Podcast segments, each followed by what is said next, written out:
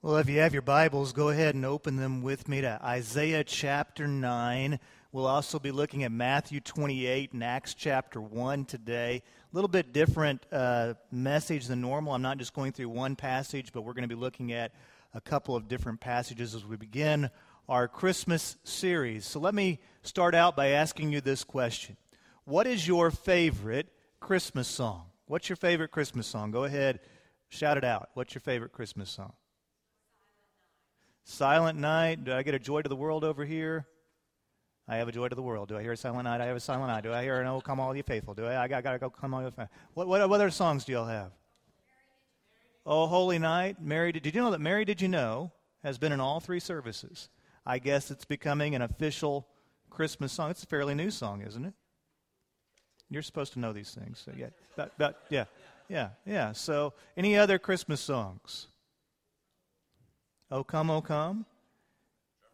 Drummer Boy. That's my wife's least favorite Christmas song, yeah, but I like it. I think, bum, bum, bum, bum. I, I, I like it. Is it? Oh, yeah, he's a drummer. That's I forgot it. Yeah, okay. Ah, yeah, I'm a little slow sometimes.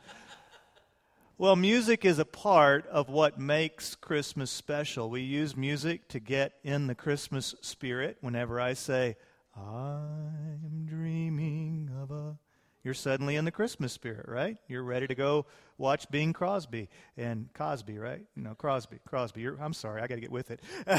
you know, and, and a lot of the Christian Christmas songs, they teach us the story of Christmas. Uh, songs like Away in the Manger, O Holy Night, O Come, O Come, Emmanuel, Silent Night. Whenever you learn those lyrics, you're literally learning the story of Christmas and at times uh, learning the story of the gospel.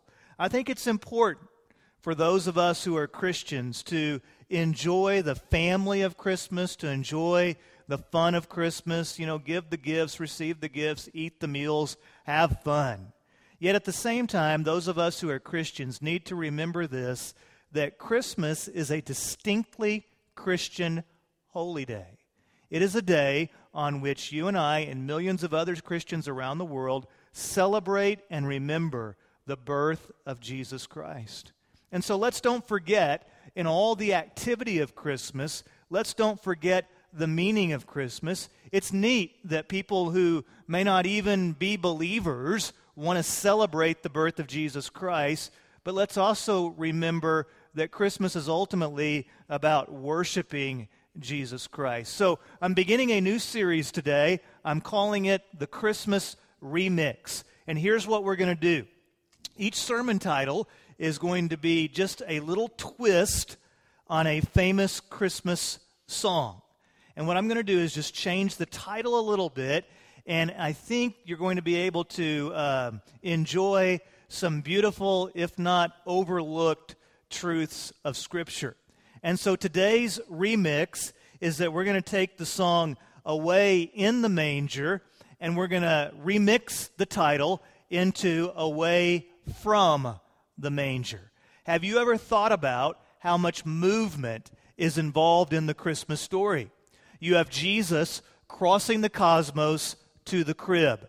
You have Mary and Joseph moving from Nazareth to Bethlehem. And then they go from Bethlehem to Egypt, and then they go from Egypt back to Nazareth. You have the shepherds out in the field drinking coffee, surfing their phones, and suddenly the angels appear. Next thing you know, they're moving, they're headed to the birth child. You have the wise men. They hear about the birth of Christ. They load up their backpacks. They follow the starlit trail until they finally find the child. Have you ever been a part of a movement now, when I say movement, I'm not talking about going to grandma's house for Thanksgiving.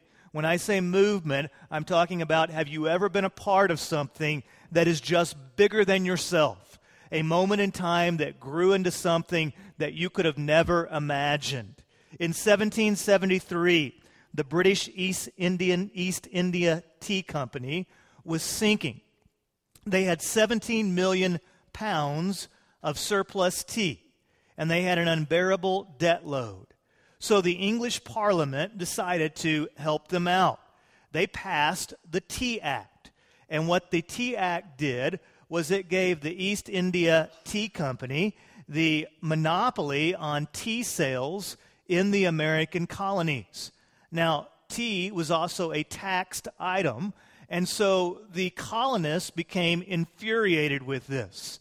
It was going to undercut the American merchants, and they saw it as a new tax. And so they were outraged. Now, the colonists loved tea. In fact, we're told by historians that in colonial America, they would drink two to three cups of tea a day.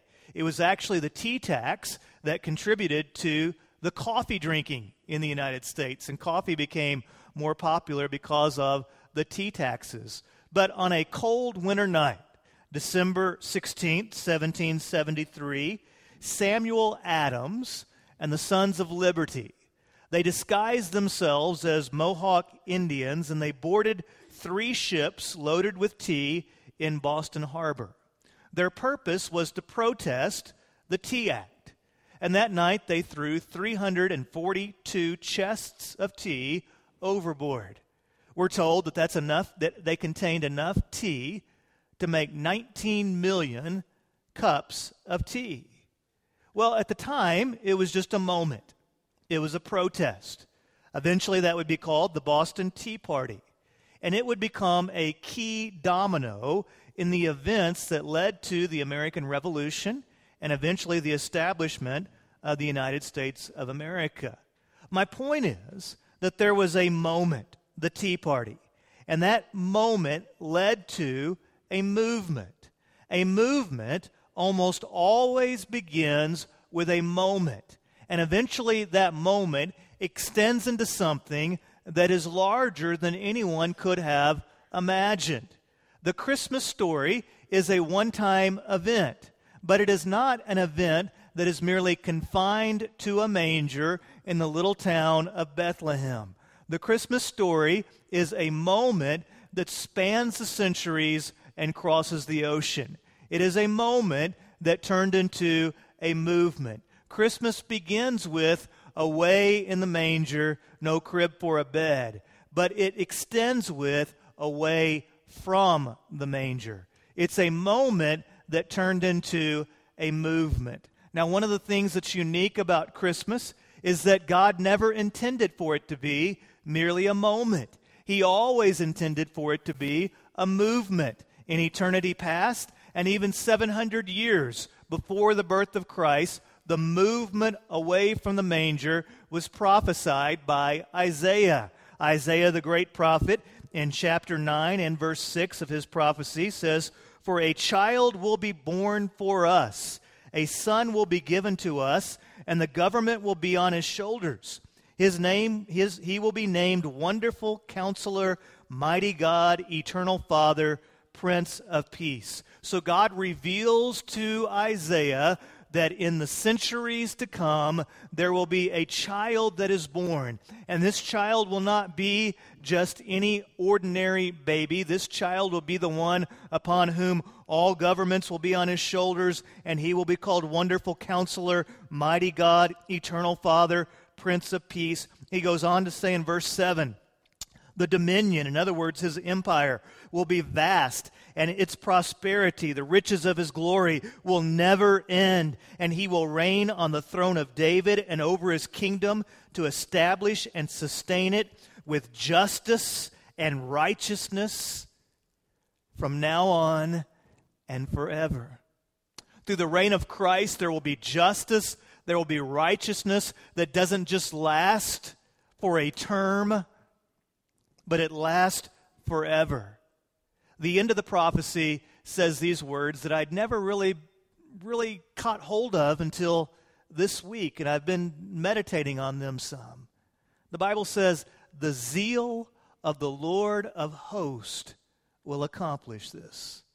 Have you ever thought about the zeal of God? The zeal of God will accomplish what God has set out to do. So, in this movement away from the manger, there are three big catalytic moments that define it. The first is the manger moment. That moment when God said, Enough words, I will show you my love. I will come, I will dwell among you, the manger moment that we celebrate at Christmas. But the second moment is the morning moment. That moment, that morning, when Christ rose from the dead. And the mournings of the cross were revealed to be the joys of our salvation. It's what we celebrate at Easter, the resurrection of Jesus Christ. And then there's a third moment, and that was the movement moment. That was whenever Christ gathered his disciples together and unleashed them on the nations to share the message and to share the love of Christ. We see that movement moment in Scripture. In Matthew 28, there's a passage that we call the Great Commission. Matthew 28, 18 through 20, we call that passage the Great Commission. Let me encourage you to highlight that, make a mental note of that section. It's an important passage of Scripture. At Murphy Road, we look at it at least once, usually two, three times a year. Here's why I go back to that passage over and over again.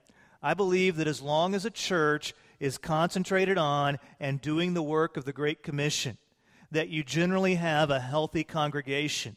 Things will go in a positive direction that honors God. Whenever a church gets away from the Great Commission, the church begins to lose its way.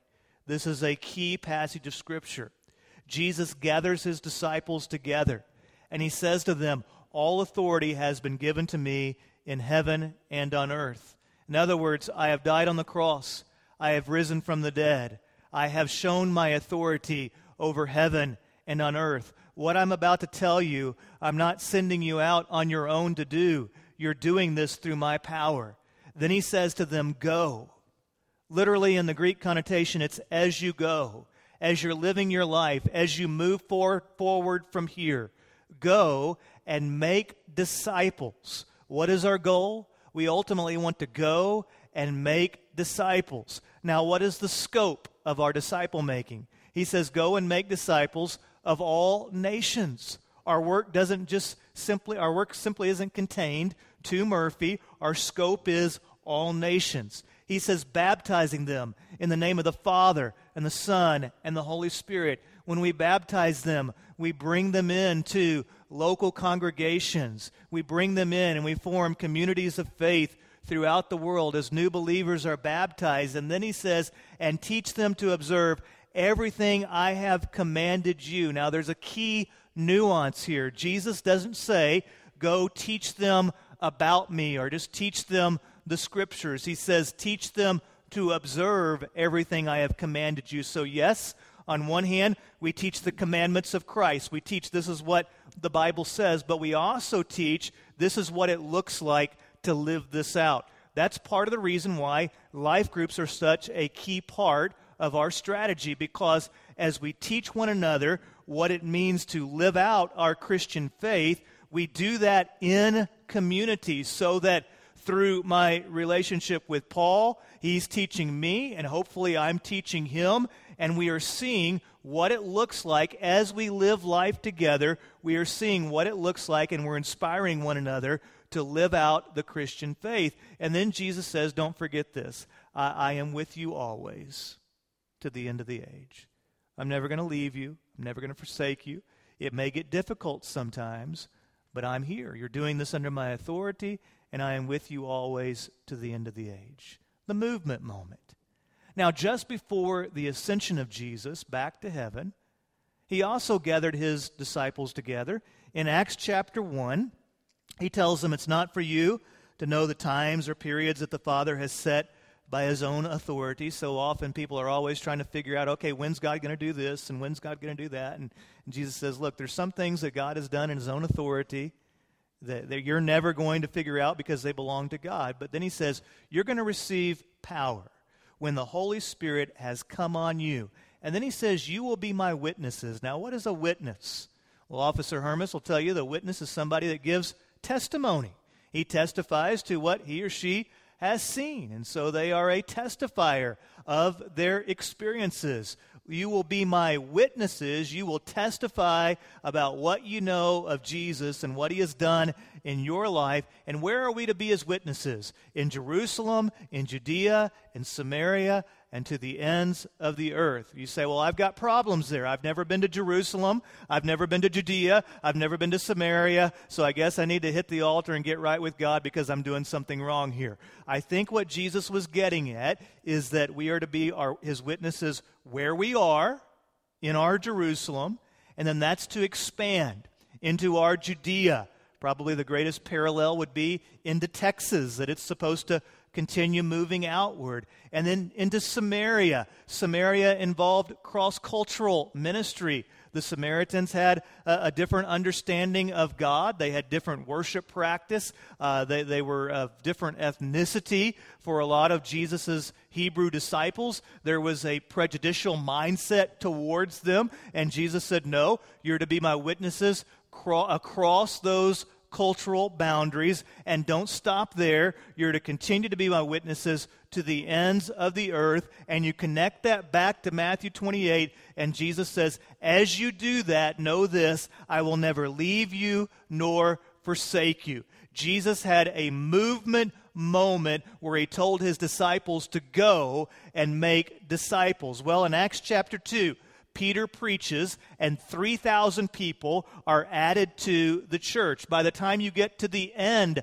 of Acts chapter 2, you see the Lord is adding to the church daily those who are being saved. They are going out with gladness and sincerity of heart and sharing the message of Christ. They are being his witnesses. They're gaining the favor of the people because their witness for Christ was so impactful within the community. Within 70 years, of the ascension of Christ, the gospel began to spread into Europe, Asia, and Africa. The movement was expanding. During that time, it was illegal to be a Christian within the Roman Empire, and yet the movement of Christianity continued to expand. There is a misnomer that people think that if Christians are persecuted, that that's somehow going to extinguish the movement of Christianity. Historically, every time Christians have been oppressed, the movement of Christianity has grown. And the Roman Empire, with all their might, could not extinguish the light that had been lit by Christ. In 312 AD, the emperor of Rome, Constantine, becomes a convert to Christianity. He legalizes it within the empire, and then suddenly the church begins to expand again, and we have the era of the Catholic Church. Well, somewhere around 1439, a man by the name of Johannes Gutenberg invents the printing press. In 1450, he publishes the Gutenberg Bible. By the time we get to 1500, there was a major advancement within society.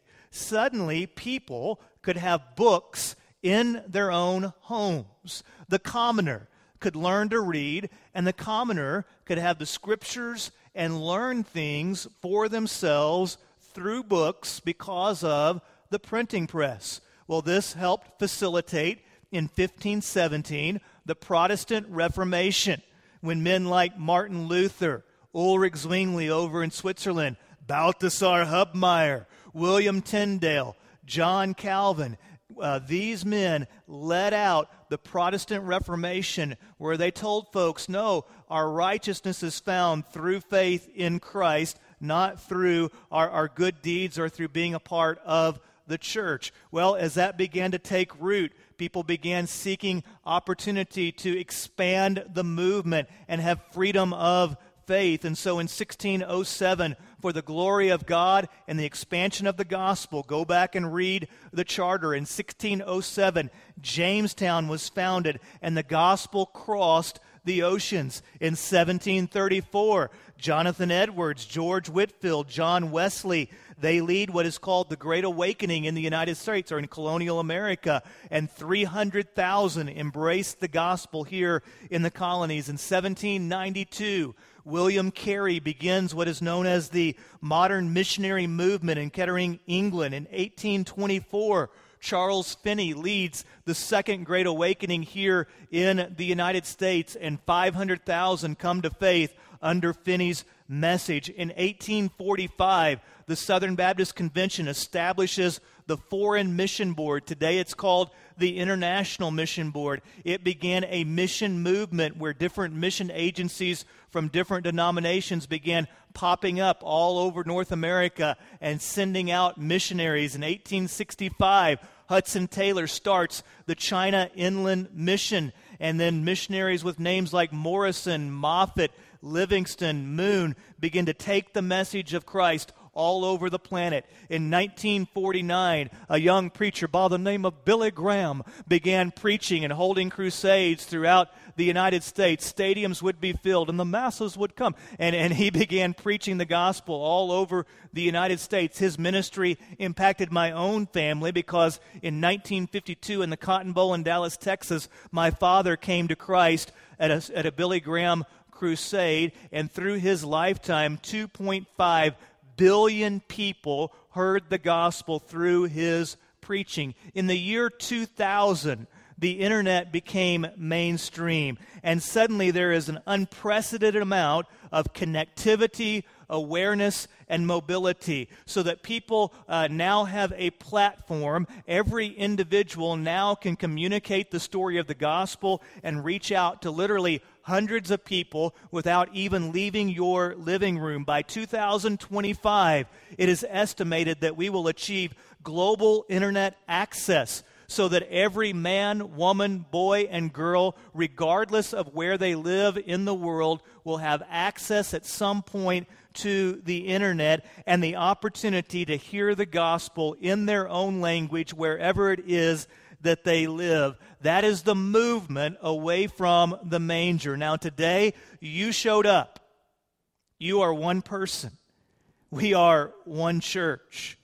But we are part of a massive movement that God established before the foundations of the earth. We are part of a movement that Isaiah envisioned 700 years before the birth of Christ. We are part of the movement away from the manger. Lasting transformation can only take place when there is a radical transformation of the heart. If you want to change the world, you've got to go beyond politics. You got to go beyond laws or behavior modification. If you want to truly transform the world, there has to be a transformation of the human heart. That's part of the beauty of the gospel because the gospel brings forgiveness to the brokenness. It brings grace to the exhausted, to the one that could never be good enough on their own. Suddenly they are alive because of the grace of God. The gospel is not merely about changing our behavior or even changing our thinking. The gospel is about changing our heart. And it's when our heart is changed, that's when people truly change. That's when marriages find healing. That's when children grow up in homes where mom and dad love one another and love them. That's when communities begin to come together, when there's true heart change that takes place.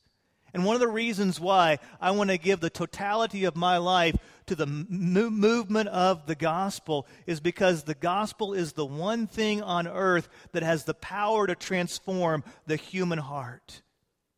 Now, I know that there's a lot of negativity today in American Christianity. I, I get it, I understand it. Some folks are really worried about the diminishing influence of Christians within, particularly our country, but I myself have never been more excited about the future of Christianity than I am right now.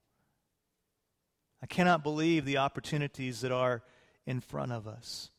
Now, as a church, for us to seize those opportunities, we have to start seeing ourselves as missionaries wherever we are. I sometimes use the term one church in 500 locations. What I mean by that is the church is not a campus, it's not a building, the church is us. The people are the church. So wherever you go, you have the opportunity to be the hands and feet of Jesus Christ. Maybe you have some restrictions at work or, or in the classroom, wherever it might be. I, I understand that, but there's also opportunities, those little opportunities, to be the hands and feet of Jesus Christ wherever you go. So, whenever you go out and teach, you're not merely a school teacher, you are a missionary to that classroom. Whenever you are, are raising those kids in that home on a daily basis, you, you are ministering to those kids. You are bringing them up in the way of the Lord. Whenever you go to that hospital and you serve as a doctor or a nurse, you are a missionary within that hospital. When you sit in those bleachers and you watch that baseball game and you talk to people about their lives, you have an opportunity to be a missionary to them because wherever you go, as you go, the movement of the manger expands. As a church, we have to always be looking for these opportunities to be a part of what God is doing, not just here on campus, but around the world and in our community. And that's why we do some of the things that we do. We have that slogan, Bigfoot Church, and people ask me, what does that mean? Well, what that means is that we want to measure ourselves by the size of our footprint. And so we want our footprint of what we're doing in the kingdom to always be expanding. We're not a huge church. We would be classified as a medium sized church, but we want to have a big footprint.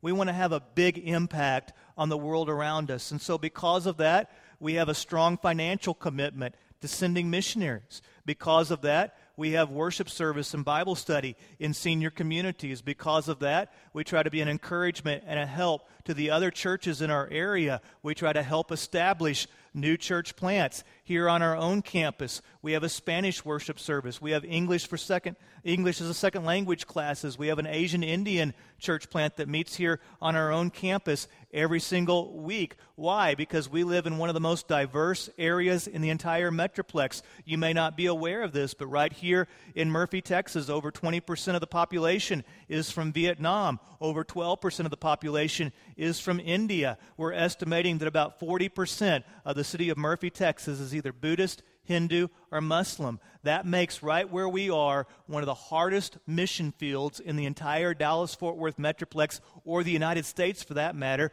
to really reach out to and minister to. But that's our calling. God put us here, and so we want to reach out to people at their point of need and be a part of the movement of God that He desires for us to be involved in. I'm 43 years old these days. I know that that shocks you because a lot of you thought I was 21, 22. But I'm 43 years old now, moisturizer, you know. In 50 years, I'll be as old as Paul Reed. So in 50 years, I'll be 93 years old. And so uh, I'm kind of at that halftime of life, if you will. And, and so uh, I'm thinking a lot about what do I want over the next 50 years if the Lord gives me that, that long. During the Thanksgiving season, I wrote down four Thanksgiving prayers that I want to share with you today and see if maybe they can't be an encouragement or an inspiration to you. The first was this I pray that I will learn to love God more and more. I hope that when people look at my walk with Christ, that it goes beyond merely, well, he knew a lot about the Bible or he, he preached. But I pray that they might see within me a love for God. And I ask, I'm asking the Lord to help me to love him more. Secondly, I pray that I will love my family, my friends, and that I will love the one another's that God brings into my life. I want my children to know that I love their mom. I want my children to know that I love them. I want those that call me friend to be able to call on me and know that I'll be there for them.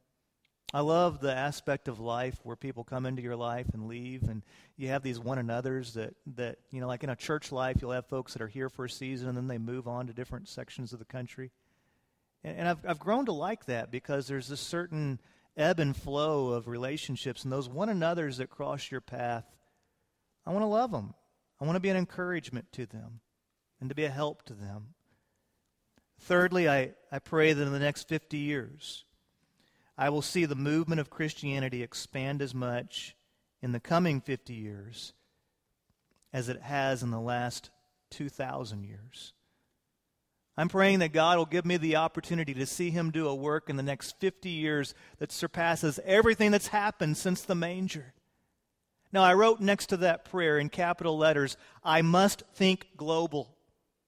I've got to think about what God is doing around the world and how God might do work around the world for me to truly embrace that and see that.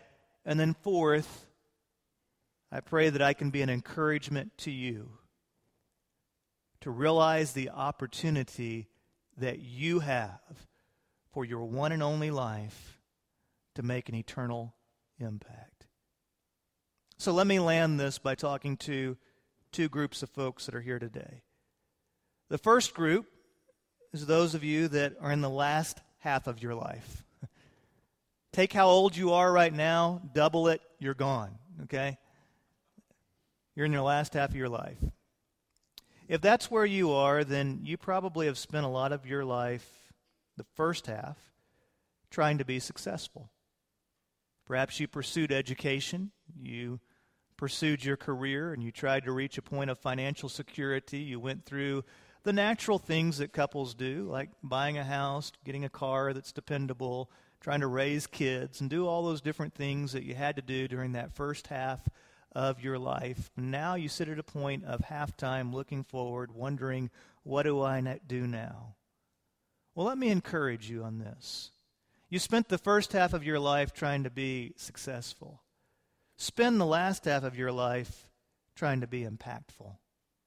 Whether God gives you 10 years or 50 years, spend the years that you have left trying to truly impact those around you and the world around you in a way that brings glory to God. Let your life have significance, where you spend the time that you have in ways that truly speak to the soul of those around you.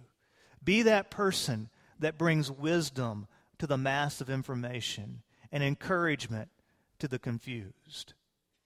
Now, the second group here are those of you that are in the first half of your life. You're in your 20s, you're in your 30s, you're in the 40s, continually trying to convince yourself that you're still in the first half of your life in the 40s. I'm going to live to be 110. You know, I'm young, you know. Okay. So you're in the first half of your life. Let me say this there has never been a generation with more opportunity. Your generation has more opportunity to make a difference.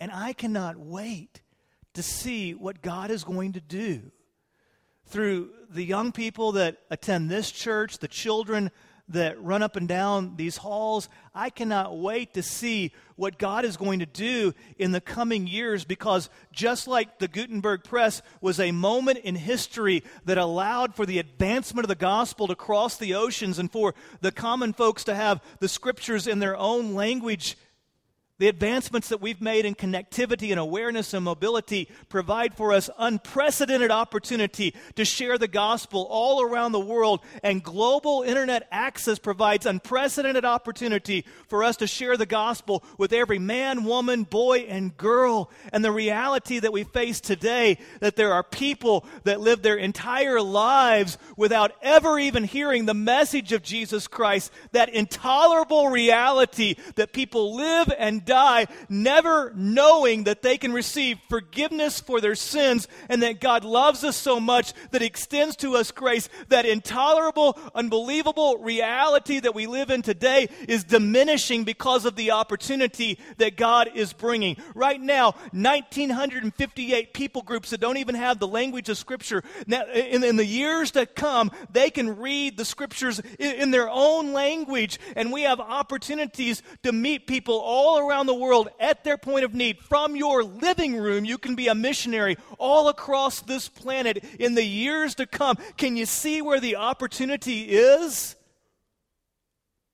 What can, can you grasp it? How the movement can expand and how your life can be a part of it as God continues to take the message away from the manger and lands it in the heart of people with the realization that radical transformation happens when the human heart is radically transformed. That God never called us just to be better people, to behave a little bit better, but God called us to surrender the totality of ourselves to Him so that He might do a work within us that we could never achieve on our own. And then as we surrender to Him, He does a work through us that we could never imagine on our own. There's little boys and little girls growing up on the other side of the planet that can hear the gospel because of your life. There's people who can be touched because of your life. So, however long you have, whether it's next week or whether you have a century in front of you, you live your life in a way that makes an impact. You live your life for the glory of God. And I can't wait to be a part of the movement that God is doing. It's going to be exciting. Would you be so kind as to stand with me, please, as we bow our heads and we come to a time of commitment? Musicians are going to come and they're going to lead us in song. And during this time, you, you can pray, you can sing, you can pray for somebody else. You might even uh, want to write down some thoughts that you've had so that you can remember them later. Just follow the Holy Spirit. I'm here at the front.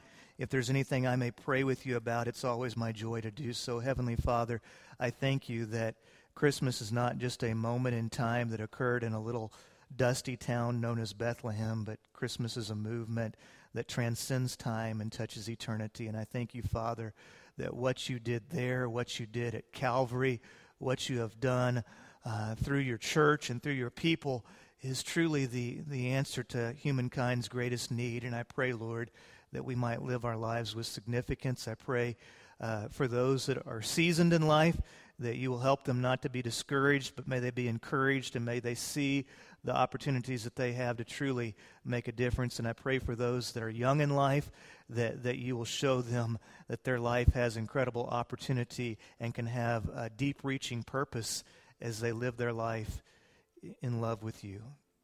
And help me and help others, Father, to be encouragers, to be motivators as we be a part of this movement called the church. In Jesus' name, amen.